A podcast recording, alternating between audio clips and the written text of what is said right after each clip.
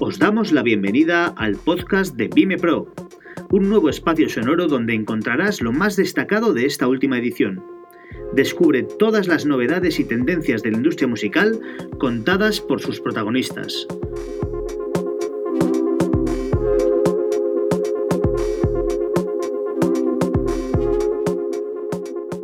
A la hora de hablar del mercado latino no puede faltar Alexandra Litikov, presidenta de Universal Music Publishing Group para la TAM y US Latin.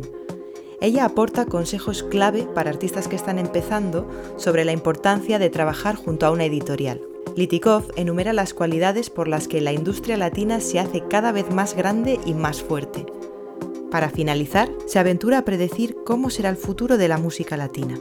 Os dejamos con esta charla moderada por Ángel Navas, cofundador del medio Industria Musical.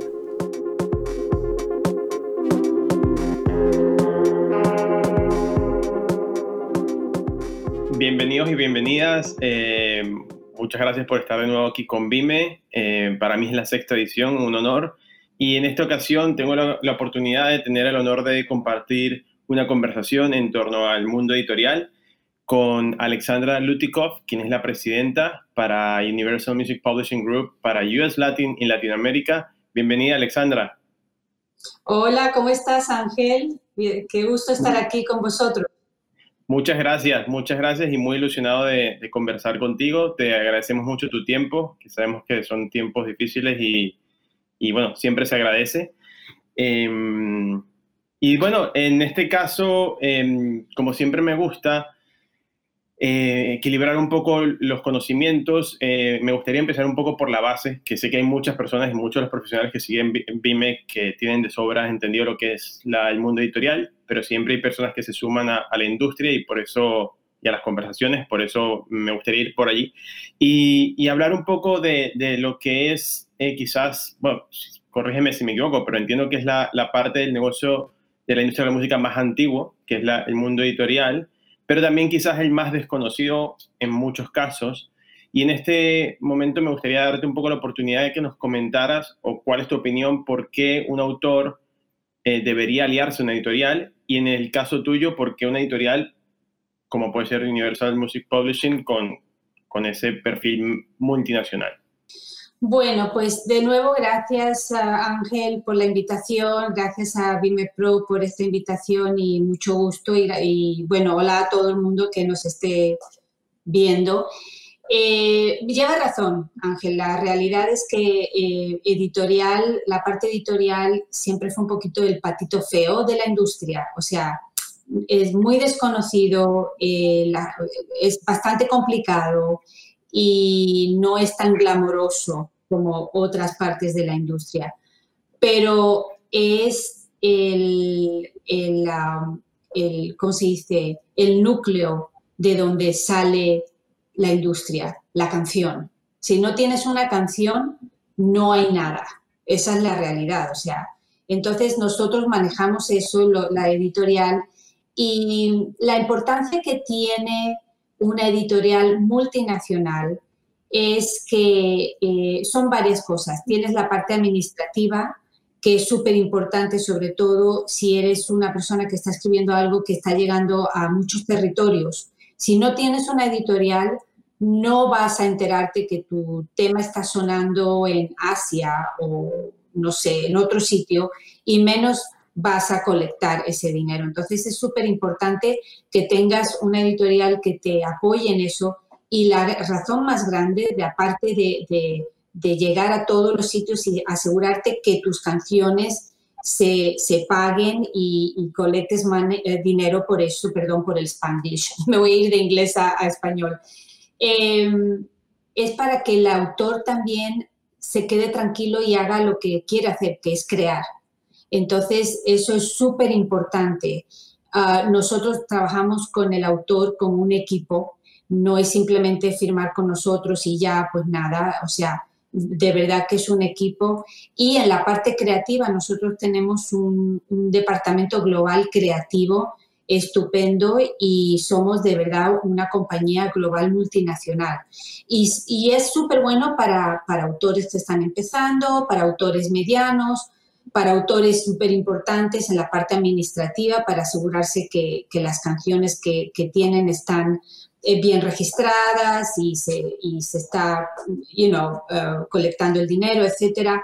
Entonces, mucha gente no lo sabe, autores que están empezando no lo entienden, pero es súper importante que yo mi recomendación a los autores que están empezando y a los que ya están ahí todavía no, no, entienden el negocio, que aprendan un poco del negocio, porque a fin de cuentas eh, eh, crear música es tu trabajo.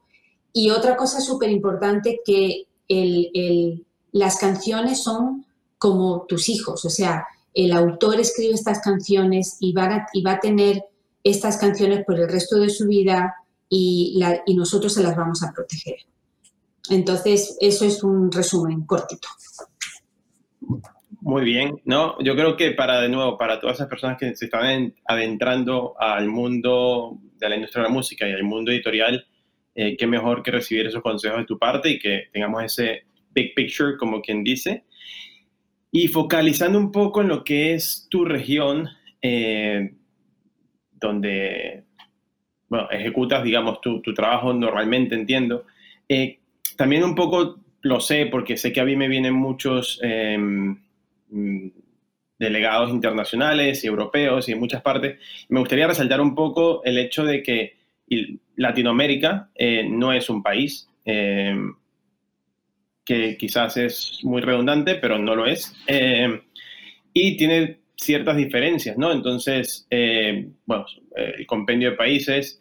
entonces, en tu caso que, con, que llevas US Latin, llevas Latinoamérica, ¿Cómo ves que es la diferencia de ejecutar lo que es el negocio editorial en tus territorios? O sea, ¿notas diferencias con respecto a tus compañeros y delegados de, las otras partes del mundo? Y dentro de mismo Latinoamérica supongo que también pueden haber diferencias, ¿no?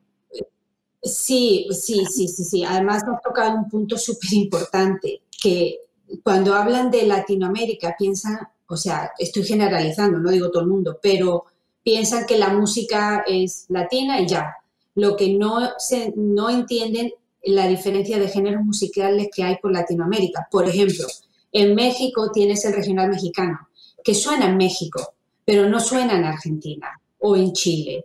En, en uh, Colombia tienes el, el, vallenato, eso jamás sonará fuera de, o sea, jamás, pero no suena fuera de, de Colombia. Y después tienes Brasil, o sea, Brasil es un territorio enorme y en Brasil no suena la música latina.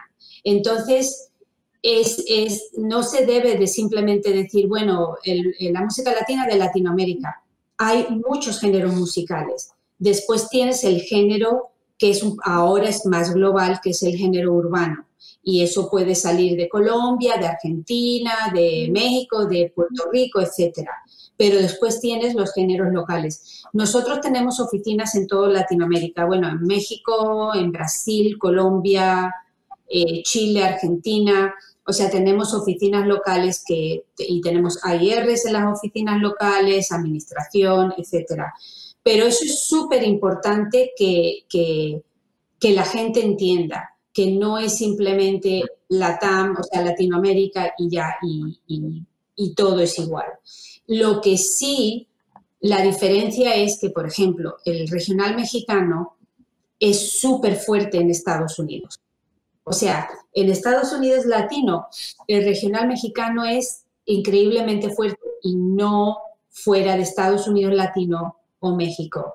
Después tienes los J Balvins y Malumas y etcétera que salen de Colombia y esos son globales. Anita, que está con UMPG, está en, de Brasil y ella es más global. So, hay muchísimas diferencias. Entonces, eh, eso es importante que, que, se note.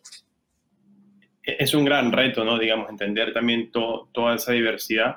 Y ahora que nombraste Brasil, mm, Brasil dentro de la estructura también encaja dentro de lo que es Latinoamérica en vuestro caso. ¿O lo llevan aparte?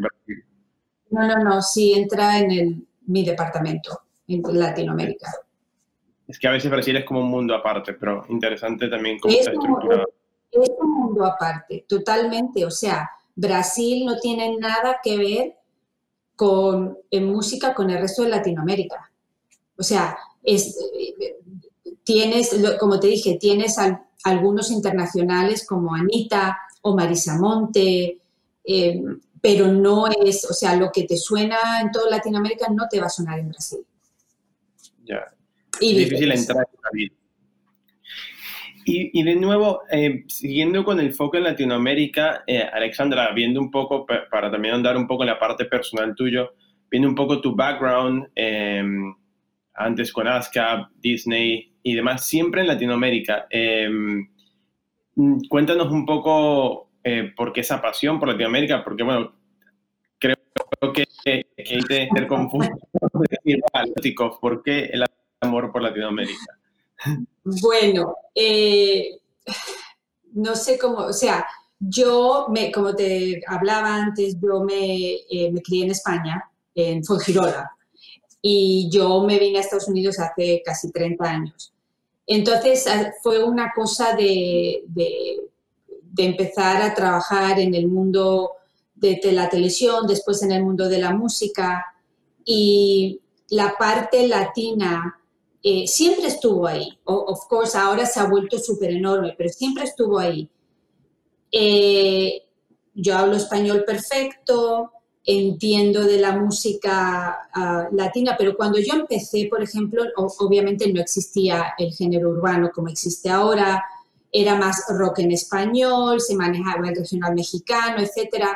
Yo estuve en ASCAP como por 20 años y ASCAP eh, para que sepa todo el mundo, es la Sociedad ah, Norteamericana de, compositores y editoras, digamos, las GAI de Estados Unidos. Y ahí me ahondé muchísimo más en la parte, o sea, me empecé a trabajar en la parte autoral, digamos, con los autores o compositores. Y, bueno, es, es mi trabajo, o sea, me encanta eh, me encanta eh, trabajar con los autores, no hay cosa que, que, dé más satisfacción cuando tú, eh, cuando un autor te llama y te dice, mira, quiero que escuches esta canción que acabo de componer. Oh, qué bueno, está buenísima, no sé qué. Y seis meses más tarde la escuchas en la radio cantada por alguien. Pero tú sabes, o sea, cuando me la, cuando me la ponen, mira, la escribí pues porque estaba de mal humor y me salió esta canción o la escribí a mi gato o lo que sea, pero, o sea, saber de dónde salió esa canción y después que la escuches en la radio, que la cante alguien, es, de verdad que una cosa bien bonita.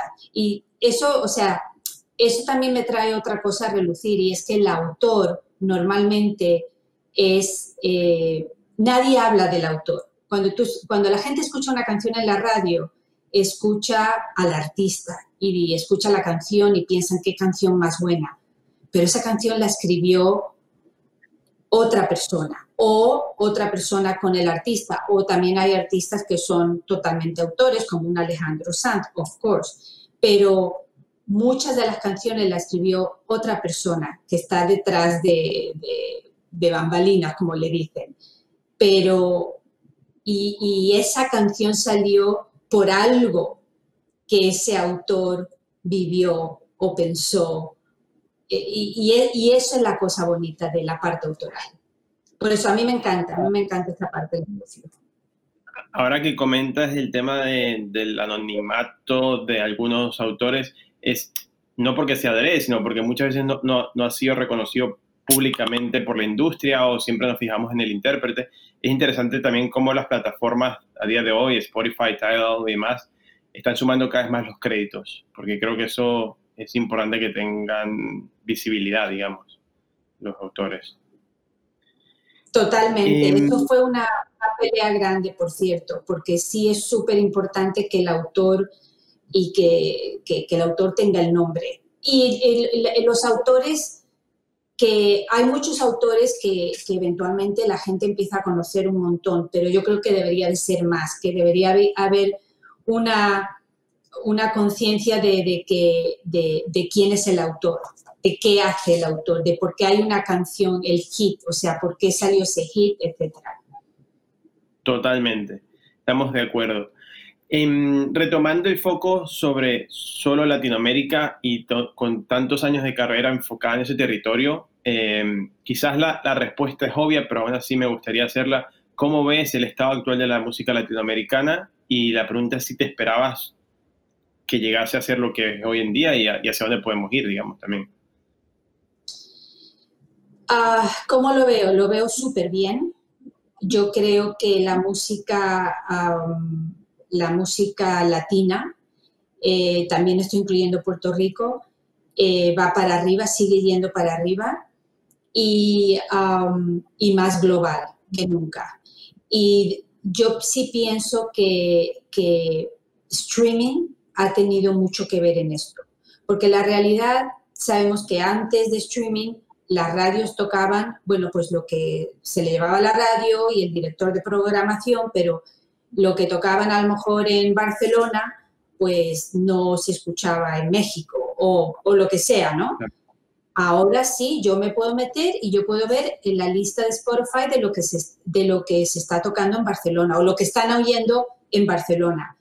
Y es, eso es la belleza de, de, lo que está pasando con streaming, la parte democrática de que tú puedes escuchar de donde tú quieras. Y eso ha ayudado a que la música latina se haya expandido. O sea, ahora nadie te puede decir, bueno, esto es en español, no lo puedo tocar. Bueno, pues ahora los, la, gente lo está escuchando y, lo está poniendo en su playlist. Y yo creo que eso, el streaming ha ayudado mucho a esa explosión de la música latina. Siempre estuvo ahí, pero obviamente no como ahora. Lo que, o sea, la parte, la, parte de, eh, tecnológica, la parte innovadora, todo eso ha ayudado muchísimo a que, a que nuestra música se haya expandido. Totalmente de acuerdo. Y, es muy interesante también cómo ha cambiado el acercamiento a la música latina. Eh, esto es una parte, supongo que es parte de repetición. Eh, recuerdo cuando yo, yo soy venezolano, llegué a España hace 10 años y era muy difícil meter música latina aquí. Y hoy en día es todo lo contrario. Es muy difícil meter música española en el, en el top. eh, cuando digo española, incluso de intérpretes y artistas de, de, aquí, digamos. Es que es ¿Sabes? mira, lo que, mira lo que pienso con eso, Ángel. El, yo lo que siento es que el, la realidad, como te dije, o sea, tienes géneros como el, el rock en español, el regional mexicano, eh, la bachata, por ejemplo, Romeo Santos, ¿no? Eh, eh, etcétera.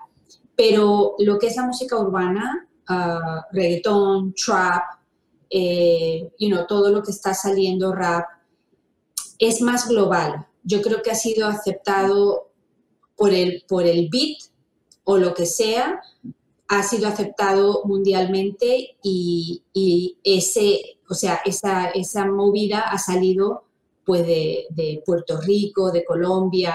Por eso yo creo que estás viendo más aceptación en España, porque eso es lo que ahora suena. Y, y no se va a ir, o sea, cuando, hay mucha gente que dice, ay, ¿cuándo se va a acabar este género urbano? Que venga otra cosa. Yo no creo que se va a acabar.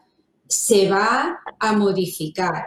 Por ejemplo, eh, vas a tener mucho más género, el trap, el reggaetón, el pop urbano, eh, el rap, etcétera. Se va, va a empezar a, a, añadirse y a modificarse, pero no, no, no va para ningún lado. Está ahí y se queda. Pero, perdona, pero, pero, ¿sabes qué? Sí pienso que hay sitio, mucho sitio para otros géneros. Los géneros locales siguen siendo muy fuertes, el regional mexicano es muy fuerte, etcétera, pero el pop, el cantautor que bajó cuando subió eh, la movida de urbana, tiene su sitio y yo creo que va a retomar ese sitio.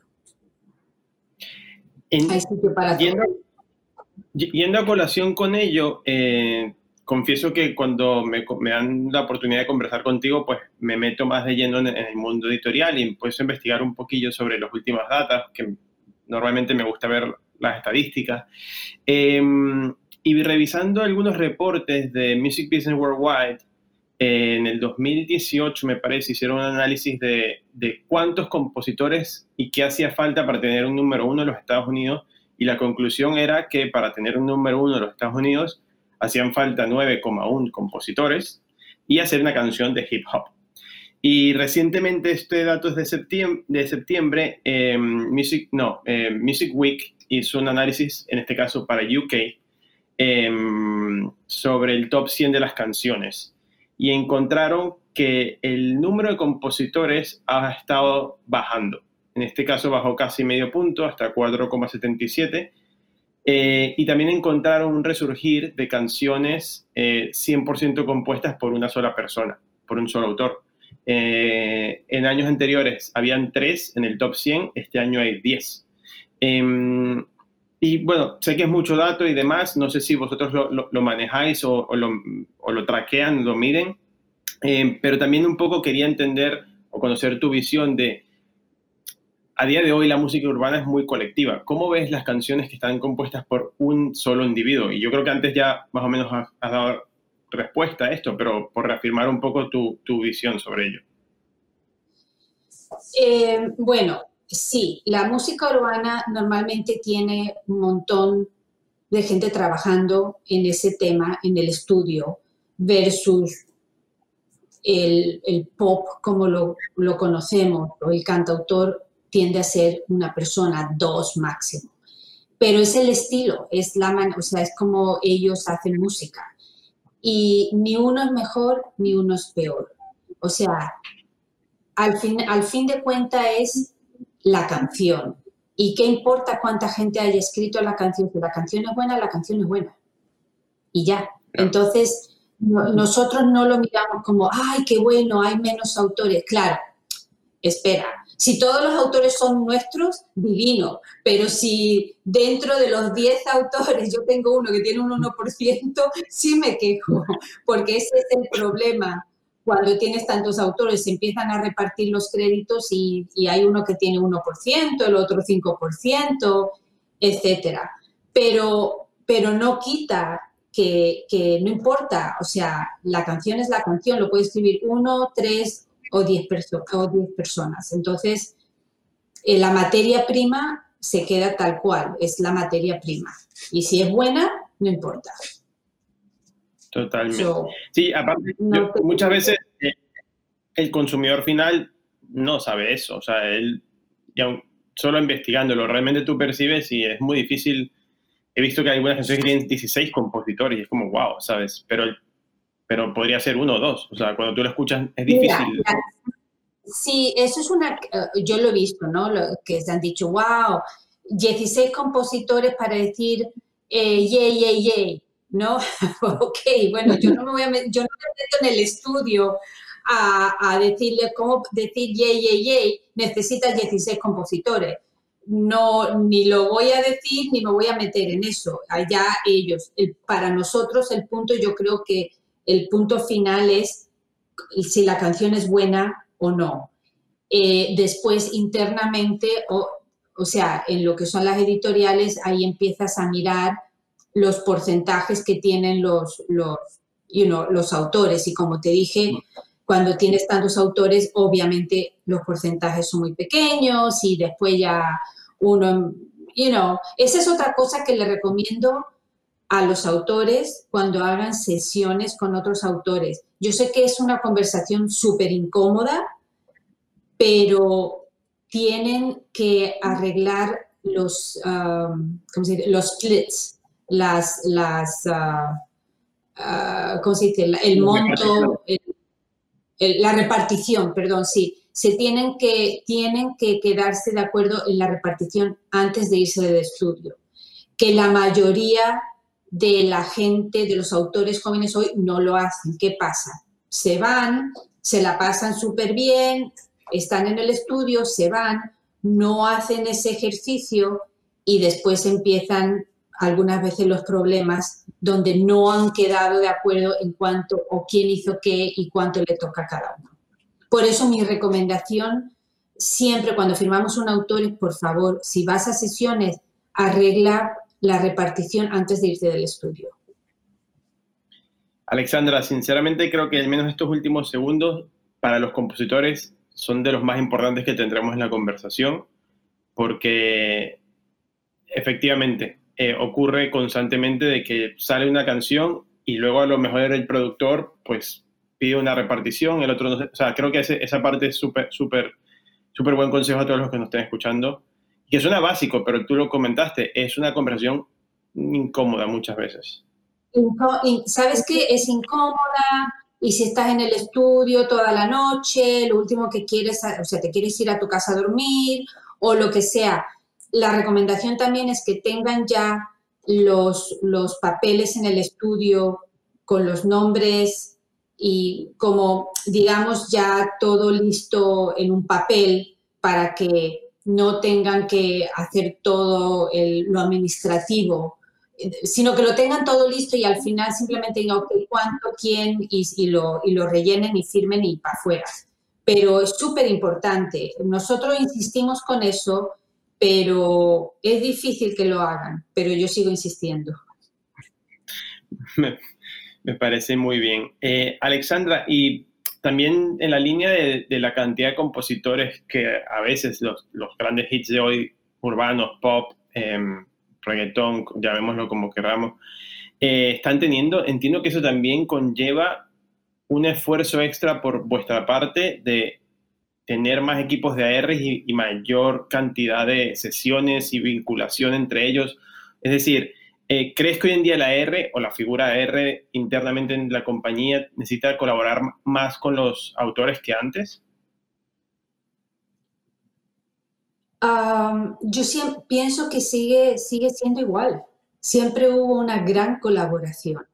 Eh, eh, por ejemplo, Nashville es un perfecto ejemplo. O sea, Nashville la, la, la, parte de composición es un trabajo. O sea, Nashville los autores van al estudio a las 9 de la mañana, escriben, se toman un break para el lunch, terminan a las 6, cierran su, su maleta y se van a su casa. Es un, es un trabajo. O sea, pero eh, allí eh, la parte de composición es tan importante eh, que, que están muy, muy unidos a los AIRs. Eso no existía tanto, te estoy hablando de la parte editorial, ¿ok? No te estoy hablando de la parte disquera. No existía tanto en, la, en, en, el mundo latino, porque la parte autoral en el mundo latino no tenía mucha importancia. Te, tenías el, el, el, autor que le escribía a los artistas, ¿no? Las baladas, etcétera, pero y ellos hacían sus cosas y, no había tanta, tanto conocimiento, no se le daba la importancia al autor, tanto como ahora. El, autor o la figura del autor, del productor en el mundo latino ha, subido mucho, o sea, ya la gente está más informada, sabe la importancia de, lo que es el, arte de escribir, de componer, de producir, porque es, un arte. Y, ya, ya hay más, más conciencia con eso y, y yo pienso que ahora el AIR de una editora que siempre existió y siempre lo trabajó, pero ahora el autor nuevo está más abierto a escuchar, a entender, a hablar con los AIRs. Y los AIRs de las editoras, por ejemplo, nosotros en UMPG eh, tenemos un team de AIR global.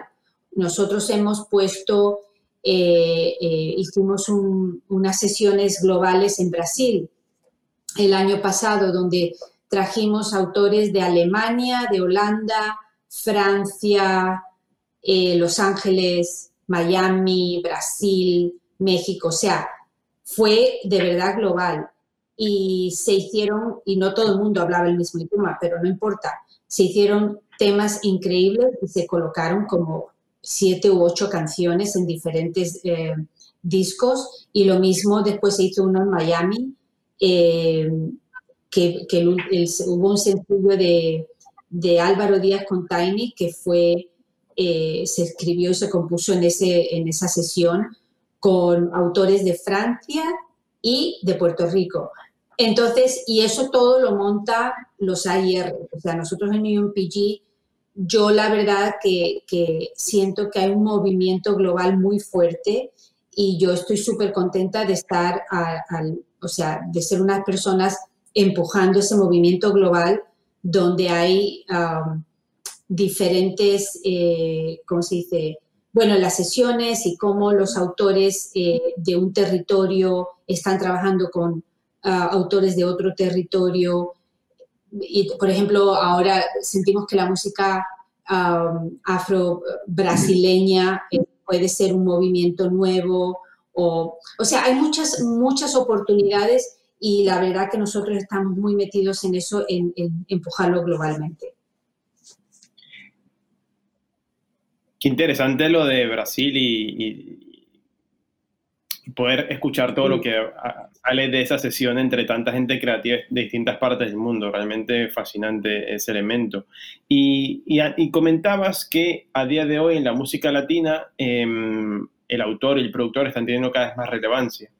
Eh, y eso me, me sirve para, para, la próxima pregunta que tenía apuntado, es ¿qué buscas o qué buscáis como compañía cuando estás haciendo scouting de potenciales eh, songwriters eh, nuevos o consolidados, digamos? Los consolidados creo que es más obvio, ¿no? Pero, pero el nuevo es el, reto, supongo. Sí, claro, obviamente el consolidado, pues hay muchas, más fácil de, de, de medir, pero pero no es que el autor tenga más relevancia, siempre tuvo mucha relevancia para la editora. Para nosotros siempre el autor es de lo más importante que hay de la industria de la música porque hace la materia prima de la industria de la música, que es la canción. Pero eh, mi punto era que, que, fuera de la editora, eh, en general la gente le está dando más relevancia al autor. Pero a tu contestación, eh, la otra pregunta cuando viene un autor nuevo con un demo, o sea, nosotros no podemos decir si eso es bueno o eso es malo, ¿no? O sea, a no ser que sea un horror y si sabes que es malo y dices, bueno, esto es, esto, es un horror. Pero si no, no puedes decir, bueno, esto es bueno, o esto va, perdón, esto va a funcionar o no va a funcionar, porque si supiésemos si va a funcionar, entonces pues, sería yo millonaria empezaría a meter sencillos que yo sé que va a funcionar. Uno nunca sabe. Pero eh, yo creo que eso es una cosa de feeling. Cuando viene un autor y te toca la música, lo tienes que sentir. E, esa es la realidad. Entonces, eh, pero es eh, un todo. Por ejemplo, el, el autor nuevo también tiene que estar listo a trabajar, porque no es simplemente venir, enseñarte la música, firmar y después se desaparece. Ay, no, es que estaba, eh, you know, estaba eh, en el estudio, ay, es que estoy de viaje. No, hay que trabajar, o sea, esto es un trabajo. Y aprender del negocio. Es, eh, yo siempre insisto al autor que por favor que, se, que aprenda, que escuche y que sepa lo que está firmando. Eso es súper importante. Necesitan saber lo que están firmando y por qué lo están firmando. Y en la parte creativa, es, sentirlo. En la parte creativa es poner el tema y, también algo que, o sea, vamos a ser también ah, pragmáticos, o sea, algo que sabemos que, que, o, que se está buscando ahora. O sea, si me viene un autor, mira, yo escribo, no por, por, por meterme con eso, pero yo escribo tango, no es alguien que firmaríamos porque sabemos que no, el tango no, es algo que pueda salir de cierto territorio. O sea, nosotros buscamos algo que, pueda funcionar en este momento y que, lo sintamos. Y después también eh, ver el equipo y, sentir la relación con, con, ese autor. O sea, eh, nosotros queremos ser parte del equipo, no queremos que, ay, bueno, firma y adiós, tenemos que ser un equipo para llevarlo al siguiente paso y nosotros nos podemos llevar al siguiente paso.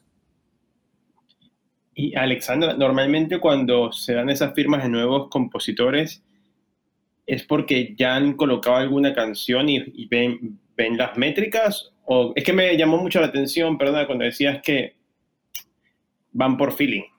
Entonces, eh, porque sé que hoy en día la parte grabada, la, parte de record labels, mm, por lo general el dato importa bastante. Entonces, ¿cómo es en el caso espera.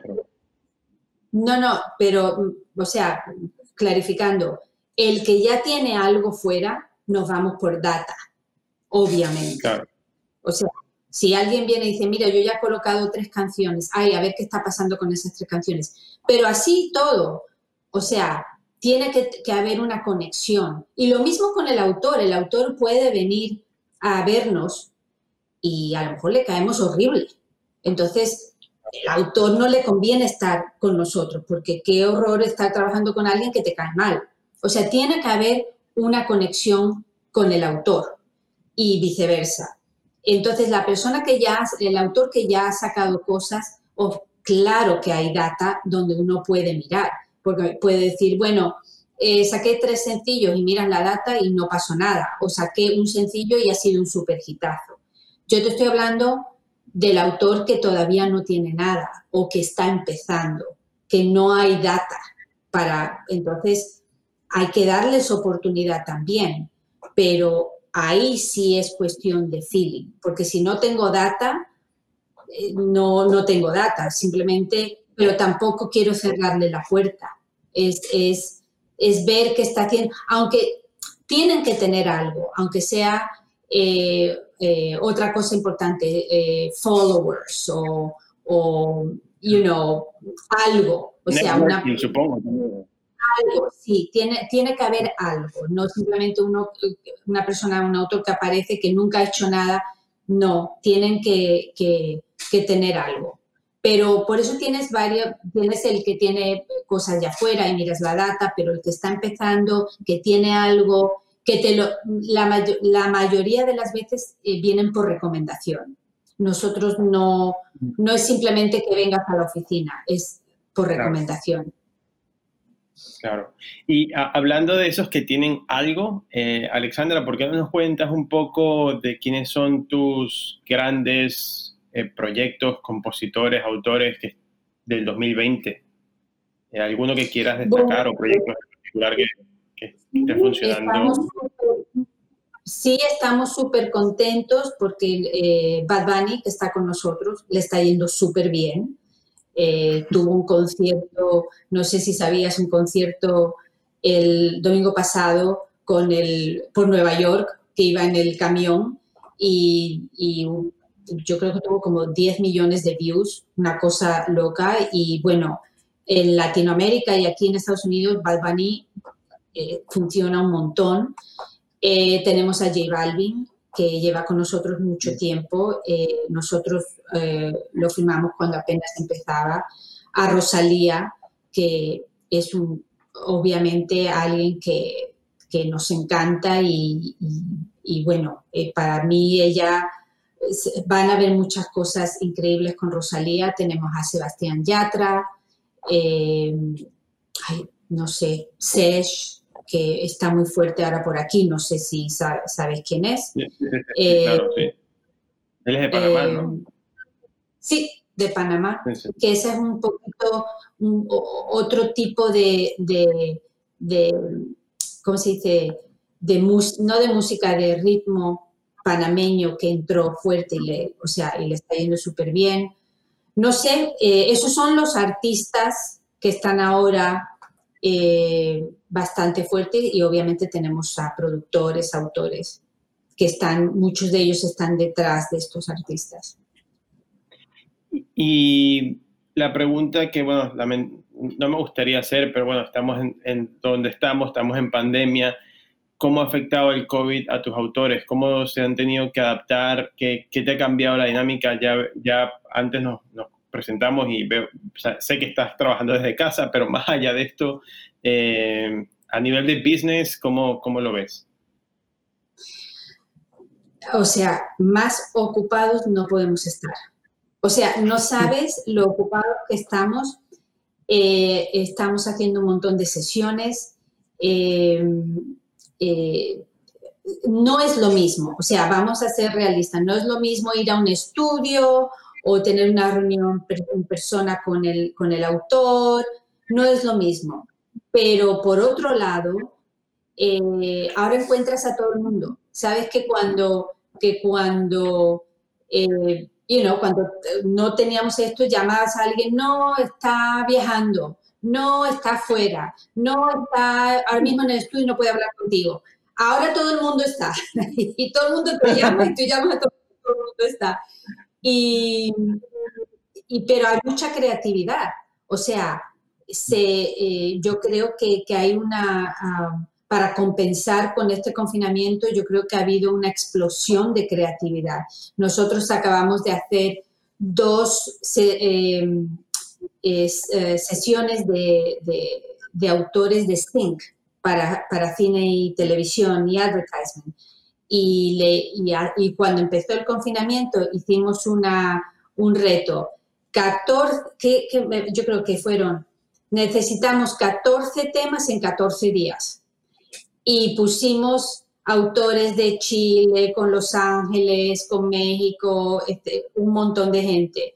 Y salieron súper buenos temas. Hicimos lo mismo el año pasado y colocamos uno para Target, otro para ESPN, pero, pero nada, o sea, no, ha cambiado la, relación personal, no la relación personal, el ver la persona, o sea, verla en persona, pero súper ocupados, la creatividad está súper fuerte.